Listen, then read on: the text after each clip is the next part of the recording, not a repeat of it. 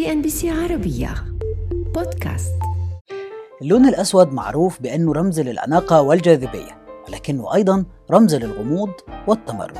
وهنا سنتحدث عن الجزء الغامض. أهلا بكم في حلقة جديدة من ألوان الاقتصاد.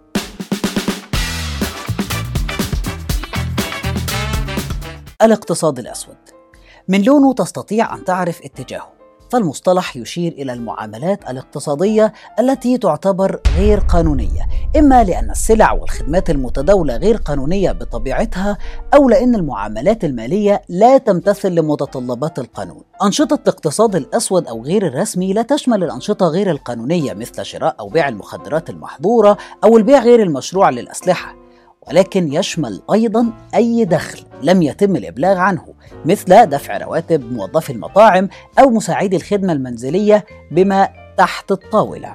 وهناك أيضا أمثلة أخرى مثل الاتجار بالبشر والأنواع المهددة بالانقراض والأعضاء البشرية الاتجار في الآثار والسلع المسروقة وطبعا التهرب الضريبي.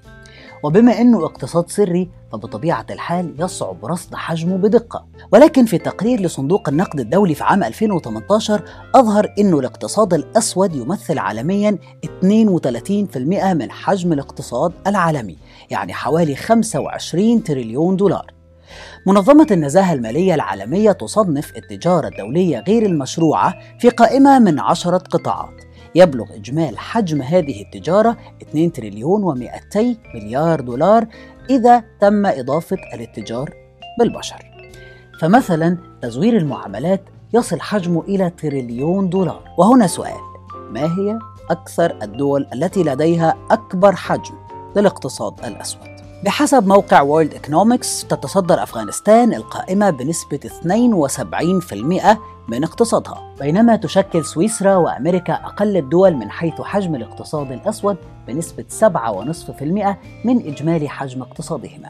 وعربيا تبقى المغرب في الصدارة بنسبة 36.6% ثم السودان وليبيا ومصر بحوالي 35% من إجمالي حجم اقتصادهم ألوان أخرى في الحلقات القادمة. دمتم بخير.